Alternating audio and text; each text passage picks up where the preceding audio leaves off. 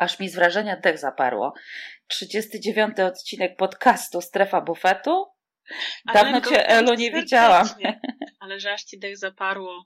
Miło mi cię widzieć. Również trochę nas nie było, bo ty byłaś gdzieś w Rumunii. Tak, ja byłam w Rumunii, a, na, a przed Rumunią byłam na tak zwanych MPS-ach, czyli na Mistrzostwach Polski, więc e, no tak, trochę czasu mnie nie było, ale już jestem, wróciłam, jestem żądna wiedzy na temat Tour de France, bo szczerze powiedziawszy, że powiem szczerze, nie miałam za bardzo czasu, żeby ogarniać e, Tour de France, więc e, tak, stęskniłam się i za tobą, i za Tour de France. A jest coś, na co nie możesz się doczekać w Tour de France? Kurde, no nie ma Fruma, więc w sumie to tak trochę lipa jest w ogóle. Hmm. Ale nie mogę się doczekać na jakieś zwycięstwo etapowe. CCC Team oczywiście. A, oczywiście. A ja się nie mogę doczekać deszczu. Aha. Powinnaś no się teraz roześmiać, bo chyba wiesz o co chodzi. Tak, wiem o co chodzi, no ale znowu wyszło sucharowo. No. Sucharowo, ale to nie jest nasz suchar. E, mianowicie ja sobie zasubskrybowałam na początek Tour de France e, newslettery The Secret Pro, który od czasu do czasu pisuje do Cycling Tips, od lat kilku nawet, e, i ujawnia takie szczególiki z peletonu. I te, które ujawnia z Tour de France są smakowite bardzo. E, jeszcze jeden będę miała do sprzedania, ale ten jeden z dziś jest taki, że cały peleton nie może się doczekać na deszcz. Ja również, jak to usłyszałam, ponieważ białe gacie i ogólnie białe koszulki e, Team Emirates e, po prostu po przemoczeniu stają się przezroczyste. No i cały peleton już czeka, kiedy będzie mógł się z nich naśmiewać. Bekę mieć po prostu, mówiąc kolokwialnie. Tak. No ja nigdy nie byłam zwolenniczką białych gaci, jednak jestem za czarnymi. Zdecydowanie. Ha, ha. No właśnie. Ja powiem, że te czarne galotki się bardzo dobrze, że tak powiem, sprawdzają. W ogóle jakoś tak te stroje są rzeczywiście, no, no fajne są. One też fajnie ze światłem pracują, fajnie je widać w peletonie i nawet jak się jedzie w samochodzie w kolumnie, to jak się taką surykatkę zrobi przez okno, przez szybę, to, to jest się w stanie je dostrzec, powiedzieć, kto jest kto. No, a poza tym jakoś te czarne spodenki zawsze uchodziły w peletonie za takie bardziej eleganckie. Pamiętam, jak mm, Michał Kwiatkowski został y, mistrzem świata, to chyba nawet zapytał w jakichś mediach społecznościowych żartobliwie białe czy czarne. E, wszyscy odpowiedzieli czarne, czy większość odpowiedziała czarne. No i oczywiście Michał Kwiatkowski jeździł w czarnych, y, choć mistrz świata może wybierać. Nie kojarzę mistrza świata, który by nie jeździł w czarnych. Nie no, czarne są jednak też, tak, czarne są też najbezpieczniejsze pod względem wizerunkowym i fotograficznym, jeśli tak mogę tutaj się jeszcze dopowiedzieć trochę. Doradzałabym kolarzom Team Emirates, żeby jak będzie już ten deszcz, to żeby jednak zrobili wszystko, żeby się nie pojawić na podium. Bo jeszcze jakoś tam po etapie to zawsze jakoś się zjedzie do busa i będzie spokój, ale to tak na, na podium. Szybciocha, to prawda. Lekki obciach lekki to mało powiedziane. No zobaczymy. Dobrze. Zobaczymy. Pro, pro, no to... Tak. Projektanci i dyrektorzy y, teamów kolarskich, nie róbcie tego kolarzom. Nie róbcie im białych spodenek. Naprawdę można w różnych innych kolorach i wygląda to lepiej. Sto razy. I jest bardziej praktyczne. Czarne są spoko. Tak jest. Jesteśmy y, team czarne spodenki generalnie. Tak, zgadzam się. A tak już wracając e, merytorycznie do Tour de France, to mm, no ja się nie mogę oczywiście doczekać tego górskiego etapu pierwszego, e, który już w czwartek. To ładne dziewczyny będą w czwartek. Tak. No i tutaj pojawia się pytanie, czy y, Julian Alaphilippe zdoła obronić żółtą koszulkę. No powiem tak, 50 na 50, tak? Czyli... No dwoje babka wróżyła. Tak, bo z jednej strony na przykład Thomas, y, to, to, to, Thomas który był nieoczekiwanym liderem y, Tour de France i nieoczekiwanie długo trzymał ten, tę koszulkę w 2011 roku. Potrzebował aż Alpe d'Huez, żeby tę koszulkę oddać. Codziennie wszyscy się zastanawiali, czy to jest ten dzień, kiedy Weckler odda, on się zaginął, wywalał język, jechał i tak dalej. I on powiedział, że Julian Alaphilippe jeszcze sobie nie zdaje sprawy z tego, jaką moc jaką ta, takie parcie do utrzymania tej koszulki daje ma właśnie ta, ta żółta, ma ta koszulka, tak.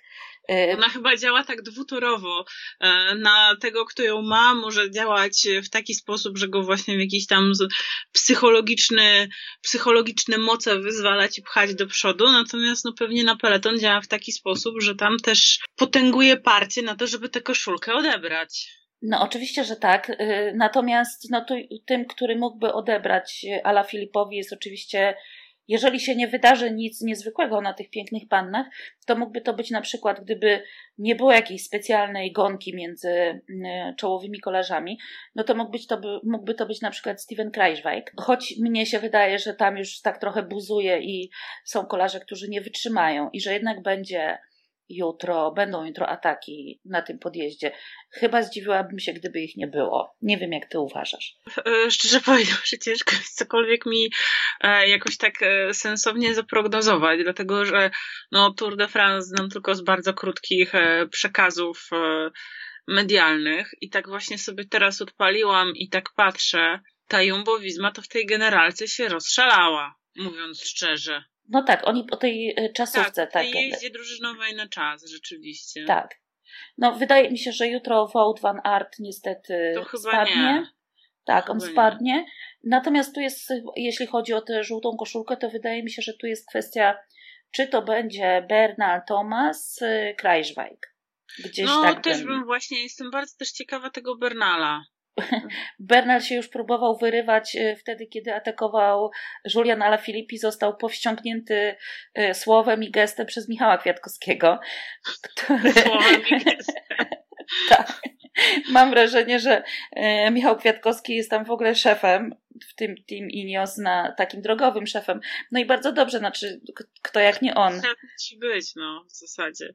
No to też tak. prawda, kto jak nie on w tym momencie.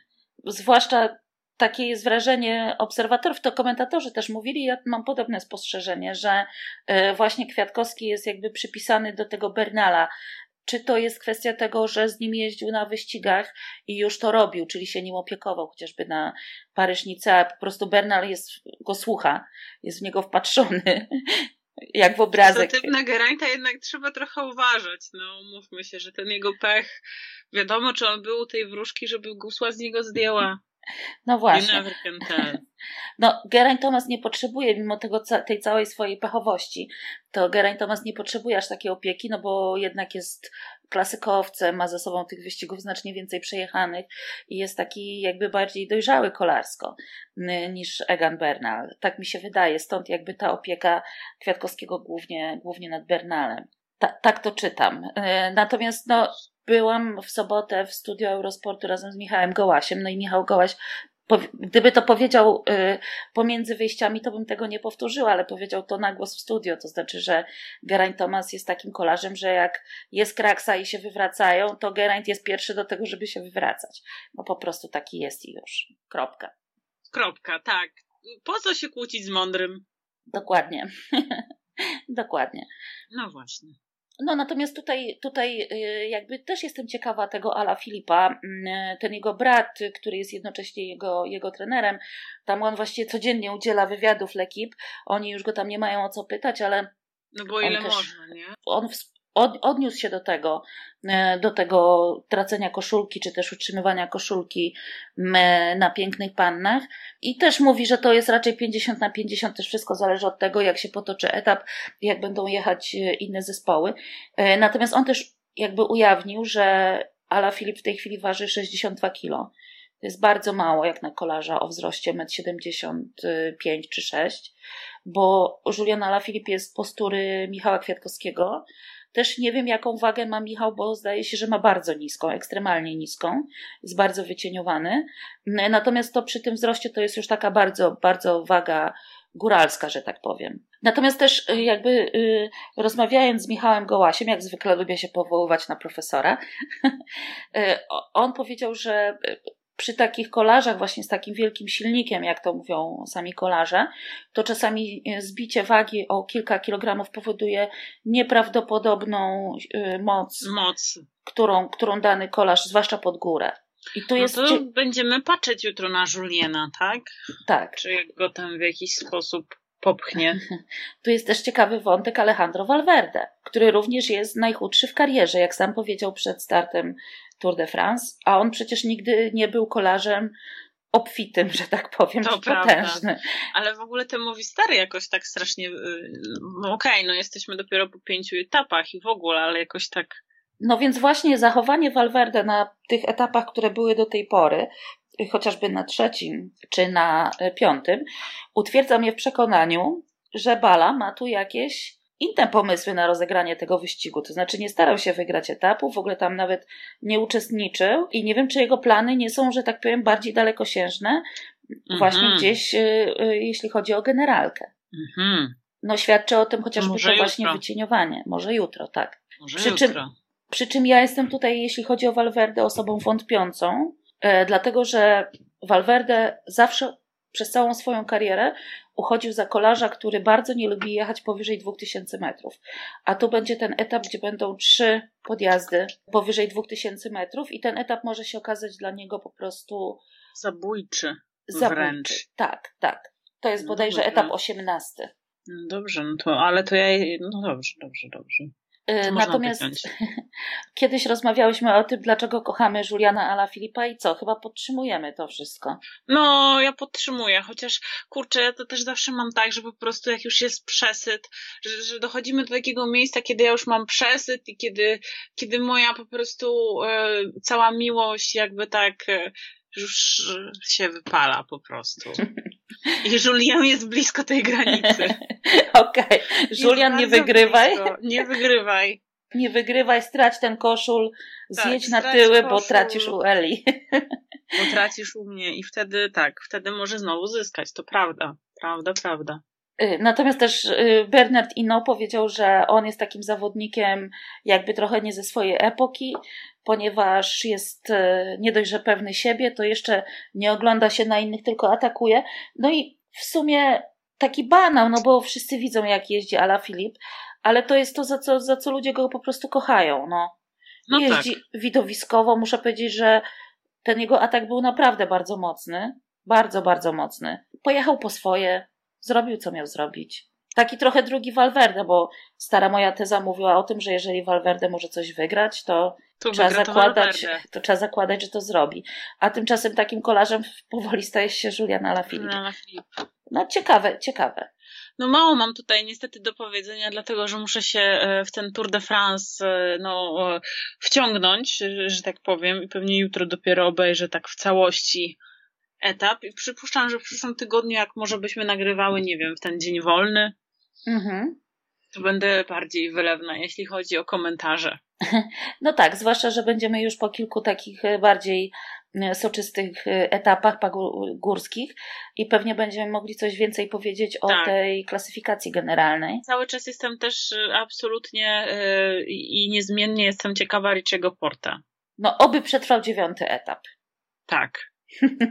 Oby, oby przetrwał dziewiąty, to już dalej możemy się spodziewać, że może też coś, coś odpali. Natomiast no tutaj zaskakuje postawa Ilnura Zakarina, ale to chyba nie jest y, coś niespodziewanego w związku z ogromem plotek, jakie się wokół zespołu Katiusza zaczęły. Przy czym no, ten Zakarin, no to on sobie tam zbiera te, te swoje straty. Będzie chciał pewnie jakiś etap górski wygrać. Tym niemniej, no ciekawe, co się stanie z zespołem Katiusza. Tak, bo była informacja, że, że jednak e, jakby zespół przez, będzie przestanie istnieć i że jego licencję przejmie Israel Cycling Academy, ale tak naprawdę też od razu praktycznie pojawiło się dementi, że, że to nieprawda. No tak, Acevedo zdementował te informacje, natomiast e, pojawiły się jeszcze inne informacje, tam dziennikarze do, dociekają, że to wcale nie musi być tak, że to będzie Israel Cycling Academy, które chciałoby bardzo do World Touru, e, tylko że będzie budowany nowy team wokół e, Matthew Vanderpoola. Tam mają się przenieść sponsorzy dotychczasowi Katiuszy, czyli między innymi Alpecin. No i że to też było, byłby rodzaj fuzji tych dwóch no zespołów. No tak, bo on teraz jeździ w Corendon, z tego co ja tak. pamiętam. To jest Pro Conti, tak? Tak, tak. No właśnie, no właśnie. I tutaj ci sponsorzy, zarówno Canyon, jak i Alpecin po prostu. Chcą nie... z nim się tak. ścigać. chcą z nim, ale chcą jednocześnie być w Werturze, a najlepszy sposób na to to właśnie byłby taki, że gdzieś e, doprowadziliby do fuzji tych dwóch e, zespołów, gdzie pewnie jakby trochę tak jak w przypadku CCC Team i BMC, że byłby, byłaby raczej jakaś inna nazwa, nie Katiusza, tylko no właśnie tak. Związana coś... ze sponsorami innymi, natomiast to byłaby ta licencja Katiuszy i, Katiuszy. Też i szwajcarska ten... licencja Katiuszy, tak. tak. To też jest ciekawe. Bo w ogóle to już jest ten sezon transferowy w pełni. Ja się dowiedziałam dzisiaj też, że Viviani odchodzi z tak. Dekeników. No, tak kurczę. Oczywiście no. tak, ploteczki dotyczące CCC, nie będę ich komentować. No, także po, odpowiem pomidor, jak mnie zapytasz. Znaczy, y, Viviani odchodzi do Cofidisu, bo tutaj się robią te ruchy Mm, związane z tym, że kilka drużyn aspiruje do tego, żeby zostać drużynami World Jedną z nich jest między innymi Kofidis, mm, który bardzo by chciał, no i chyba Viviani liczy na to, że tak się stanie, skoro, skoro się tam... Skoro tam e, się przenosi, no. Aczkolwiek czasami bywa z tym bardzo, bardzo różnie. No, to też racja. Boże, jakie ja mam dzisiaj złote myśli, aż sama po prostu jestem pod swoim wrażeniem. Nie no, ale jak się kontraktuje jeszcze takiego e, kolarza jak Viviani, który jest jeszcze tak no, w sile wieku i ten PESEL mu jeszcze chyba nie będzie aż tak bardzo przeszkadzał, no to myślę, że no nie poszedłbym w ciemno, gdyby przynajmniej, no na pewno ma zagwarantowane dobre pieniądze i dobry kontrakt, tak? Z całą pewnością. Stratny na pewno nie będzie, jeśli chodzi o zarobki, natomiast no pytanie rzeczywiście, jak to się tam ułoży i czyja ta licencja będzie w końcu. No właśnie, i czy to będzie, czy ten Kofidis y, po prostu do tego Werturu się wedrze, no bo y, to jest trochę taka sytuacja jak z Nikim Terpstrą, że e, Niki Terpstra poszedł y, właśnie do Proconti, miał być tą nadzieją na wiosnę, nie udało tak. się ja, jedzie teraz, tam była ta wielka kraksa, niestety, przykra. Teraz jedzie w Tour de France, y, no i też tak jakby go nie było na tym wyścigu trochę. No i jeszcze jest oczywiście wyścig długi przed nami, ale, ale jakoś tak na razie, na razie dosyć, dosyć, by powiedziała, bezbarwnie. No niestety, taki, takie to bywa kolarstwo, tak? No nie, nie, z jednej strony nie ryzykujesz, nie pijesz szampana, z drugiej strony no też każda taka decyzja jest ryzykowna pod tym względem, że no nie wiesz, co ci się stanie na treningu, tak? Możesz wyjść na trening i, i zostać kaleką, no. Tak też bywa. No to prawda, natomiast e, tutaj przy tym przechodzeniu, no zobaczymy, zobaczymy co pokaże Warren Bargill na tym wyścigu, który też jakby zszedł. E, Pięterko niżej. Tak. tak. No on jeszcze miał te nie, nie, niesłychane kraksy, trochę go myślę podbudowało mm, to zwycięstwo na Mistrzostwach Francji mm, i dało mu jakieś takie pozytywne czucie przed, przed Tour de France. No zobaczymy. Zobaczymy. Tak naprawdę pierwszą część turu mamy za sobą, jutro zaczyna się ta druga. I Będzie tutaj można jakby, coś więcej tak, powiedzieć za parę dni. Po tych, po tych pierwszych górskich etapach zobaczymy, kto nie daje rady, kto tu przyjechał po co i, i jakie ma zamiary tak naprawdę. Ja jestem też bardzo ciekawa, tak zejdę z, z, tego tematu Tour de France, ale co będzie, jaka przyszłość czeka Marcela Kittela, bo w sumie rzeczywiście się, żeśmy się tak długo nie widziały. Tak chyba bardzo oszczędnie żeśmy wspominało o Marcelu, a on już teraz też się go, no tak miała być jakaś przerwa sensowna bardziej lub mniej, a już się go łączy z, z Jumbo właśnie. Więc ciekawe, czy da się przekonać do powrotu na rower. No ja myślę, że tam z tego, z takich ploteczek, y, nie od y, The Secret Pro, ale z takich różnych ploteczek, które słyszałam, to tam był problem y, związany z takim niezbyt dobrym prowadzeniem się Marcela Kittela. Aczkolwiek w sytuacji, kiedy on się spodziewa dziecka, bo się spodziewa jego partnerka czy żona dziecka, no to może się ustatkował, ustabilizował. A co to znaczy, właśnie jak, jak to definiowali, że tak powiem? Bo to też jest kwestia, wszystko jest kwestią definicji to prowadzenie się. No słuchaj, y, plotki mówiły o nadużywaniu alkoholu, krótko mówiąc. No ale to też są plotki dotyczące, no tak, tak, tak, innych zawodników. No tutaj Marcel, no cóż, no. No tak, tylko że jeżeli zawodnik y, nawet ma ciągoty do tego, żeby y, w nocy po etapie Tour de France udać się, kiedy wszyscy inni kolarze myślą tylko o tym, żeby spać, jeść i jechać na rowerze, udaje się na, wieczorem na dyskotekę i jest widziany przez dziennikarzy, a następnego dnia idzie w odjazd i zdobywa kolejne punkty w klasyfikacji górskiej, to jest mu to wszystko wybaczone. Absolutnie tak. A mam tutaj na myśli oczywiście wspaniałego Lulu. No wiadomo. E, te jego nocne wypady na dyskoteki opisywały mm, francuskie media, czy tam brytyjskie, po prostu był widywany. Te miasta startowe czasami nie są specjalnie duże, więc dziennikarze... Więc raczej nie trudno go widzieć tam. No to nie po każdym etapie oczywiście, natomiast raz na jakiś czas był tam gdzieś widywany. Też być może jest tak, rozmawiałam o tym z, kolarza, z kolarzami, którzy e, no, jakby znają tę presję i tak dalej. Mówią, że no, niektórzy zawodnicy po prostu potrzebują. Nawet nie o to chodzi, żeby y, wypić za dużo tego alkoholu, tylko właśnie, żeby oderwać myśli od te, tego stresu i napięcia, y, jakie towarzyszy głównie Tour de France. No. Są też no, inne metody, na przykład można grać w grę, no. To też chyba w sumie no, zależy od zawodnika. Natomiast tak, przyszłość Marcela, to, to żeś mi ciekawą ploteczkę sprzedała. Opowiadał mi Michał Gołaś, y, to chyba mogę opowiedzieć, bo to w sumie fajne, że y, oni z Michałem Kwiatkowskim grają w ping-ponga.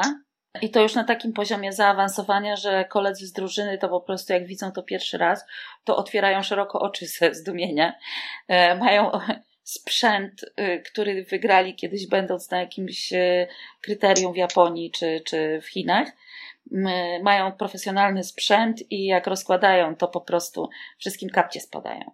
To o też kurde, jest forma. To ogień jest. No to też tak. jest forma taka ciekawa, to prawda. To też jest forma rozrywki i spuszczania stresu. Oczywiście, że tak. Właśnie takiego trochę też wyładowania się czasami nawet. No mhm. tutaj, tutaj podczas Tour de France ta presja jest niesamowita. No, już nie mówię przed wyścigiem, kiedy to L'Equipe y, dało tego y, Pinota z tym Bardetem, teraz albo nigdy i tak dalej. Y, na razie oni siedzą cicho. Pino miał kilka takich defektów, jakieś przebite gumy, ale wszystko kończyło się dobrze, na razie nie tracił. Drużyna Bardet pojechała słabo drużynówkę, no i tutaj Bardet jest w plecy niestety ale też mi się, mnie się wydaje, że on jest bardziej stabilny emocjonalnie. Natomiast no, ta presja jest wywierana, tak, niż Pino. Natomiast ta presja jest wywierana straszna. Widziałam napisy właśnie na pięknych pannach. 48 razy napisano na jezdni Pino.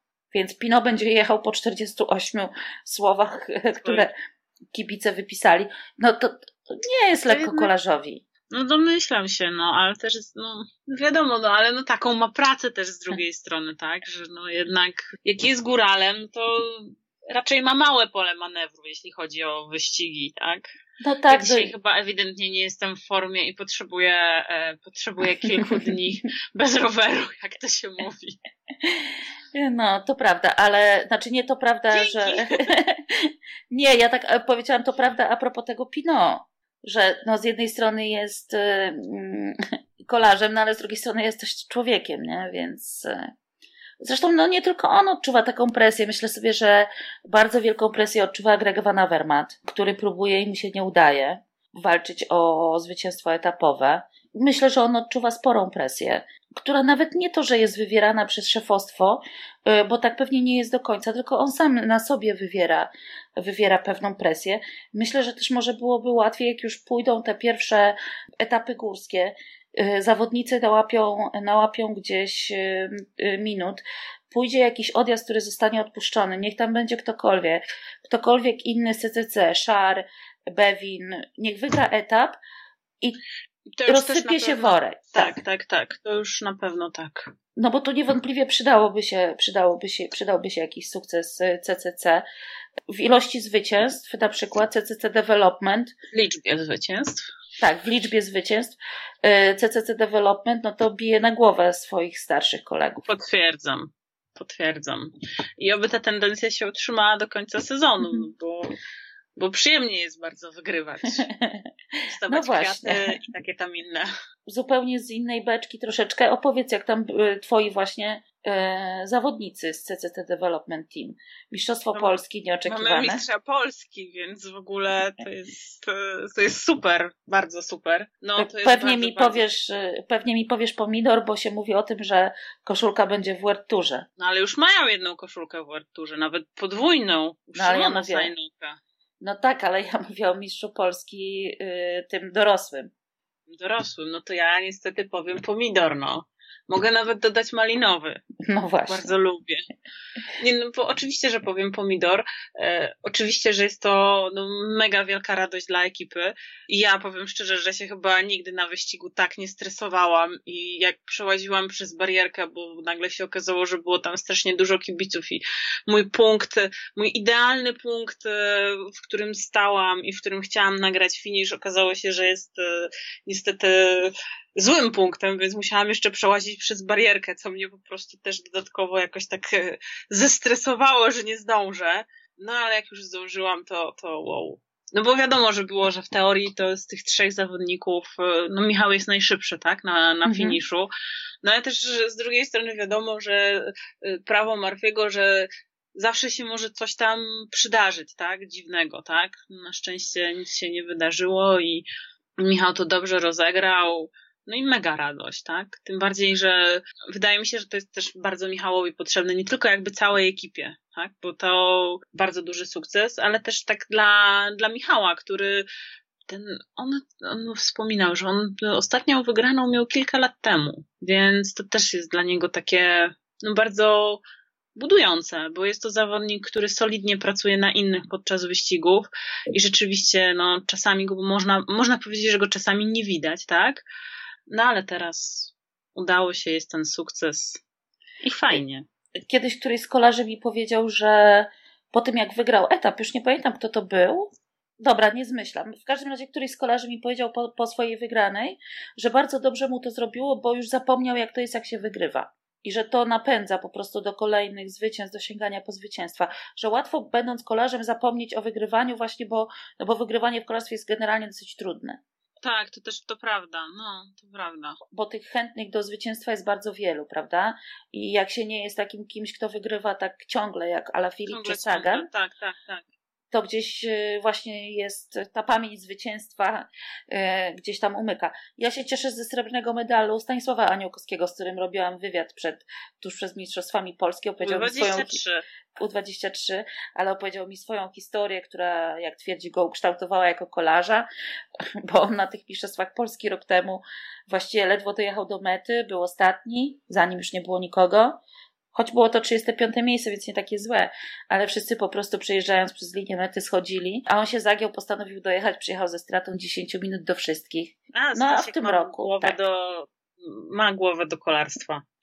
No, a w tym roku właśnie srebrny medal U23, to tak się cieszę, że, że potwierdził y, czynem to, co mi opowiedział y, w rozmowie.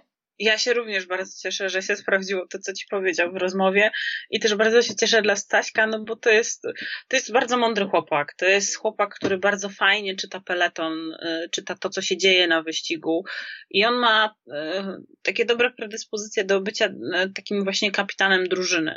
On bardzo fajnie pracuje na wyścigach z, z młodszymi kolarzami i jest też taki bardzo on potrafi pewne rzeczy przekalkulować, wziąć na zimno, a jednocześnie jakby no zadziałać w, tym, w tych ułamkach sekundy, e, które w kolarstwie są bardzo, bardzo, bardzo kluczowe.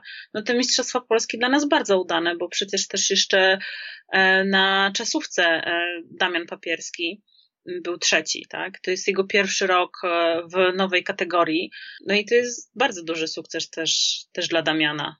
Ja powiem tak, że cieszę się bardzo ze wszystkich sukcesów e, młodych kolarzy. Oczywiście kolarzy CCC Development Team również bardzo, bardzo, dlatego że ja uważam, że e, wciąż mamy za mało kolarzy e, Polaków w Wirturze. I że to, że oni się rozwijają, mają szansę się rozwijać i też mają jakoś tam jednak nie powiem, że autostradę do Werturu, ale jednak jakąś, jakieś uchylone drzwi są przed nimi, to też jest bardzo dobrze, żeby oni mogli po prostu, trochę tak jak Napoleon powiedział, że każdy z was, żołnierzy, nosi buławę marszałkowską w plecaku, w tornistrze, e, czyli że jeżeli będziesz dobrym żołnierzem, to możesz u mnie szybko awansować. To trochę takie mam poczucie, że tak trochę podobnie może myśli przynajmniej część tych chłopaków CCC Development Team, że gdzieś tam noszą ze sobą tą buławę Werturu w plecaku i trzeba się postarać. A kto wie, może zadzwoni dyrektor Wadecki. Być może, być może. Do mnie też czasami dzwoni dyrektor Wadecki. No dobrze. No, w każdym razie ja nie wiem, ja nie wiem, czy to dzwoni dyrektor Wadecki, może dzwoni sam Jimochowicz yy, do kolarzy. nie wiem. Oczywiście. Tak, żarty żartami, ale no to, to ja tak sobie myślę, że gdzieś jednak ta perspektywa właśnie możliwości przejścia jest jakąś motywacją. Przynajmniej no dla pewno, tych tak. ambitnych. Tak? I, I to też jest kwestia tego, że jednak mają. Nie chcę tutaj jakby wchodzić w swoją rolę PR-owca ekipy, tak? No ale w porównaniu, patrząc na to, co się dzieje na tym polskim kolarskim podwórku, no to oni naprawdę mają bardzo dobre warunki do rozwoju, tak? Mają naprawdę bardzo dobre warunki do rozwoju. Teraz też niedawno podpisaliśmy taką umowę z, z jedną z firm, która każdemu z naszych kolarzy e, przekazała takie specjalne urządzenie, które może być stosowane do, do regeneracji i do treningu mięśni, co też pozwoli im po prostu, no, szybciej, efektywniej dochodzić do siebie, zwłaszcza po tych treningach, które wykonują w domu. E, no i po prostu, no, lepiej się regenerować, lepiej jeździć, tak? Być lepiej przygotowanym do dalszej części sezonu. Nie, no to ja tutaj nie mam wątpliwości, że, że jakby to zaplecze CCC Development jest jednak takie chyba najbardziej w polskim peletonie profesjonalne. Myślę, że nie będę, nie będę nic dodawać, nie będę nic komentować, powiem tylko, że się bardzo cieszę z tych mistrzostw Polski, bo, bo w zasadzie no, e, no całe, całe podium gdzieś tam nam się udało zdobyć, e, także no, bardzo fajnie. To jeszcze Cię zapytam, bo opowiadałaś o Węgrzech. Jakie wrażenie zrobiła na Tobie Rumunia, której byłaś na wyścigu Sibiu? bardzo dobre, bardzo pozytywne wrażenie. Bardzo tam ładnie w ogóle. Przepraszam, że zacznę od takich, e, takich wrażeń może nie czysto kolarskich, ale bardzo tam ładnie. Dużo takich zielonych terenów, nawet bym powiedziała, że w tych e, górach momentami te pasące się owieczki, to ja się czułam trochę jak w polskich górach.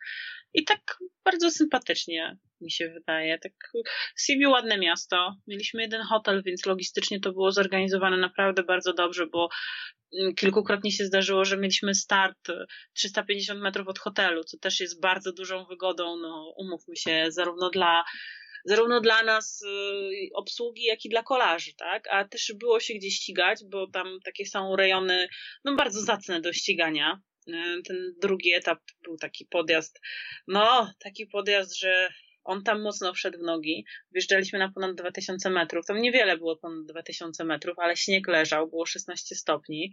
Było gdzie się ścigać. Attila był e, drugi na tym etapie trzecim, też takim górskim. Tam pod koniec już zupełnie tak oglądaliśmy, część, częściowo był ten wyścig transmitowany w rumuńskiej telewizji i odpaliliśmy sobie streama w aucie z dyrektorem sportowym.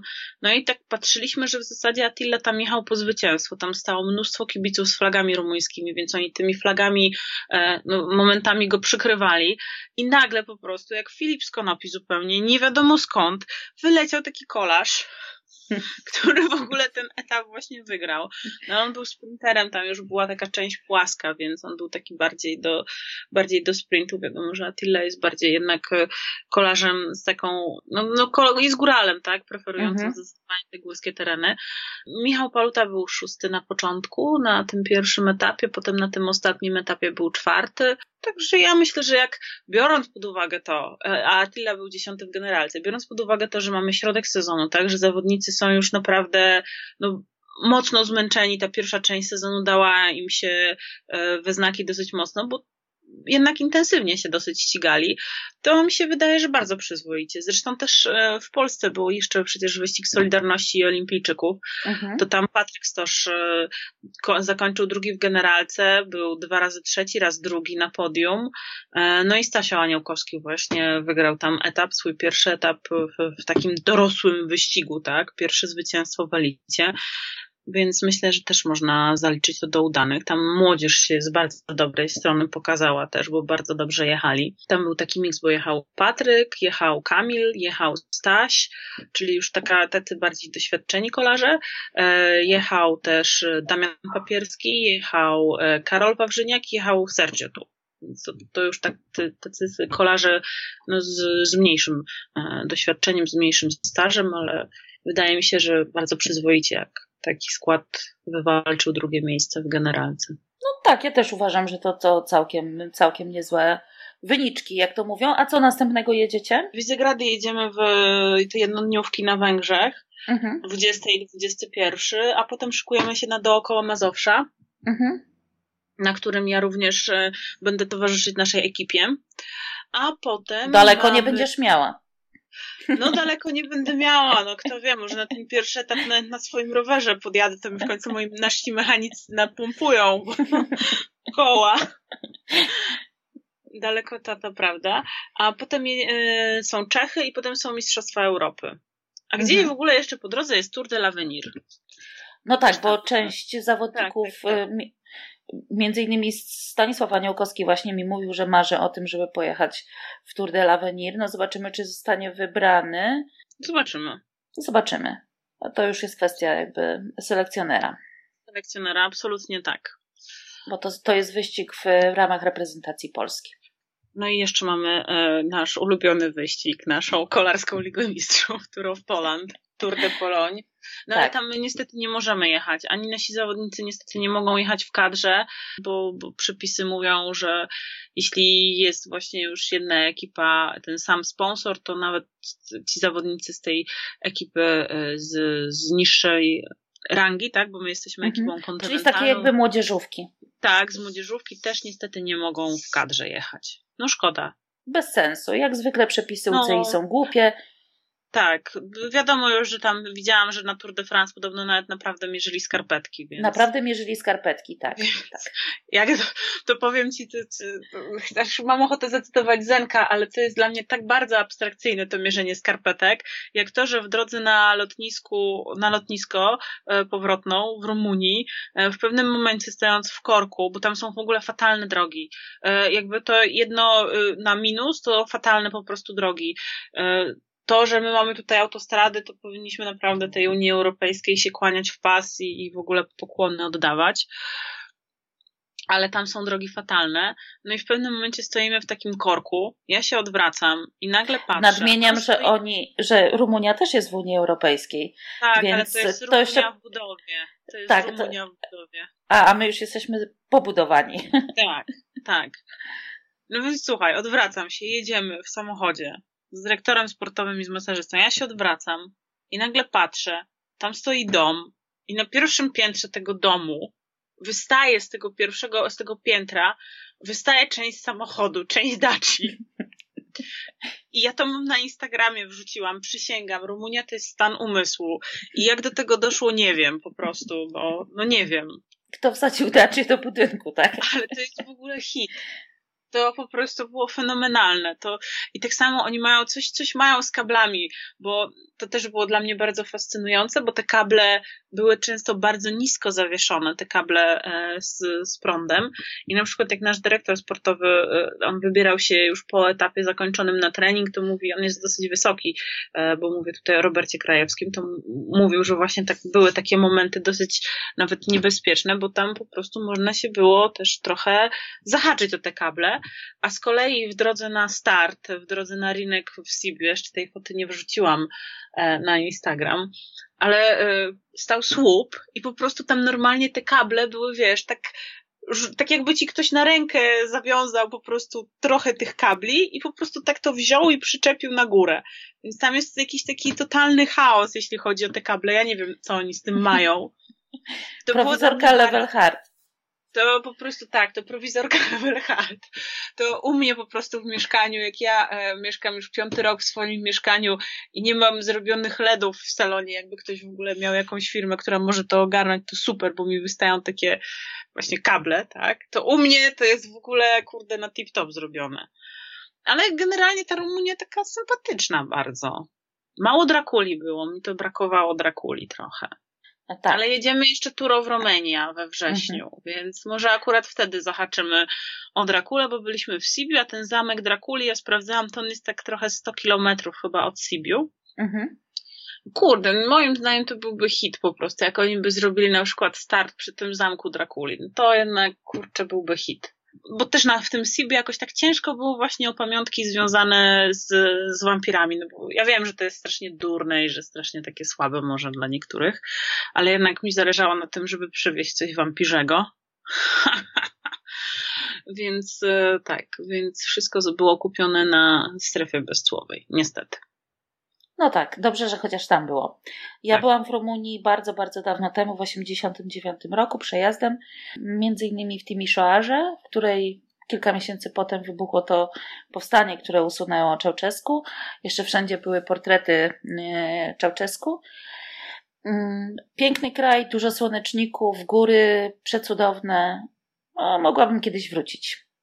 Góry super, naprawdę. Ja jutro będę właśnie na, ponieważ mamy czwartek Throwback Thursday, e, czyli mamy ten throwback czwartek, e, wiadomo o co chodzi, więc e, w związku z hashtagiem będę montować takie krótkie wideo z naszego tam pobytu w Rumunii i na pewno będzie dużo krajobrazów fajnych. Mhm. Niestety mi się nie trafiły owieczki, żeby tak nam przeszły. Mimo iż bardzo po prostu liczyłam na owieczki, to. No niestety. Tak. Tak. A jutro, czyli w czwartek, etap być może dla miłośnika kuzek, czyli. Tak. Właśnie tak chciałam też powiedzieć, że Tibo sobie pomyśli o swoich kózkach i na pewno się strzyluje. No być może ale, bo już czuję, że chcesz kończyć i myślę, że to jest dobry moment, żeby zakończyć. Chciałabym powiedzieć, co jest znamienne, że Frum ani razu się tutaj nie pojawił podczas naszego nagrania. Myślę, że przeżywa mocno to, że nie uczestniczy w wyścigu. Tak, ewidentnie już nie ma formy na wyścig. Był u mojej mamy przez ostatnie dwa tygodnie i wróciła półtora kota, tak. Mam półtora fruma generalnie w domu, więc i półtora bońka. No tak. Czyli masz łącznie trzy koty. Tak. Statystycznie. Statystycznie tak. Po dwóch sztuk. No ale tak kończąc, jeszcze jest jedna kwestia, do której się chciałam odnieść i ty ją również podniosłaś, kiedy rozmawiałyśmy o planach, mianowicie Lance Armstrong. No, wujek Lens to po prostu umie, umie w media, no to jest jednak mistrz, on umie. W ogóle nie tylko wujek Lens, przecież Floyd sobie ekipę zrobił. No tak. właśnie, to jeszcze to po prostu. To ja nie wiem, który lepszy. Oni się chyba po prostu założyli, który z nich przebije e, newsy z Tour de France. Tak, natomiast jeśli chodzi o y, y, Armstronga, to ja się z nim zgadzam. To znaczy, ja też tak uważam, że gdyby wszyscy jeździli czyści i w tym również on, to on i tak by wygrał Tour de France tyle razy. Też tak myślę, tak ponieważ jakby to zwycięstwa w Tour de France to nie jest, to jest nie tylko moc, a gdyby wszyscy mieli te wyrównane te poziomy y, i, i nie brali, to mnie się wydaje, że on też byłby pierwszym kandydatem do tego, żeby wygrać. Nie wiem, czy wygrałby tyle razy, ale tak, wygrałby Tour de France, tak. Też tak uważam. A co sądzisz o Floydzie, który sobie zasponsorował ekipę kolarską i w ogóle jakby ja nie czaję tego, że kolarze chcą jeździć u Landisa. Jeździć tak u Landisa, no. Znaczy, ja też nie bardzo czuję dlaczego, natomiast y, on ma całkiem sporo zwycięstw, y, bo sprawdzałam tą jego ekipę. Mieli tam y, około 20 chyba zwycięstw w tym sezonie. Ja bym też chyba nie chciała, znaczy ja nie wiem zresztą. Znaczy trochę mi się tutaj nie klei jakby sport i biznes Landisa. Landisa, tak, bo przecież Landis ma plantację marihuany, no. No tak, co prawda jest to marihuana lecznicza, ale jakoś tak, no nie wiem, tak czy owak. Ma jakieś tam konotacje z Pablo S. Kobarem. No nie, no nie ma to jakby tak, to prawda, no to się gryzie, no umówmy się, że to się gryzie, no. No po prostu się gryzie, to znaczy można się przyczepić i powiedzieć, no dobrze, ale na przykład jest kolarski wyścig, który się kojarzy z piwem. I że to też nie jest dobre na promowanie pewnych postaw wśród młodzieży. No ale jednak piwo Amstel, bo myślę o Amstel Gold Race, E, no to nie jest marihuana, nawet jeżeli ona jest do celów leczniczych, to to jest jednak marihuana, tak? Ale UCI nadal będzie mierzyć skarpetki, no. Widziałam, że mają specjalną suwmiarkę w ogóle. Tak, ja też widziałam, że mają specjalną suwmiarkę. Ja powinnam taką suwmiarkę kupić i mierzyć moim kotom brzuchy przed wyjazdem do mojej mamy. Jak tak, ups, tak. Coś się wylewa co, spotykamy się w poniedziałek, żeby obgadać już tak bardziej merytorycznie Tour de France, jak ja odeśpię i w ogóle. Widzimy się w poniedziałek, w dniu wolnym. Może nowe plotki. A, miałam jeszcze jedną plotkę sprzedać e, od Secret Pro, która mnie strasznie rozbawiła. On napisał coś takiego, że po drużynowej czasówce cały peleton odetchnął z ulgą. Gianni Moscon nie został liderem wyścigu.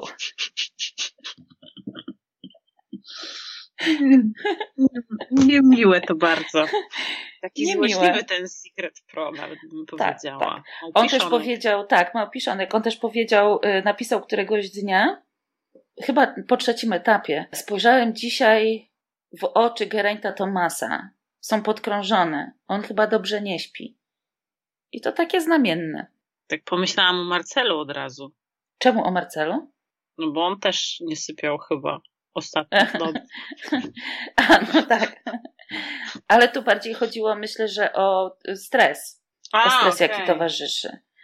No bo on Nawiasem mówiąc na Podlasie, by po prostu poszedł do jakiejś szeptuchy, zdjęłaby te gusła i by sobie chłop spokojnie jechał to Tour de France. No.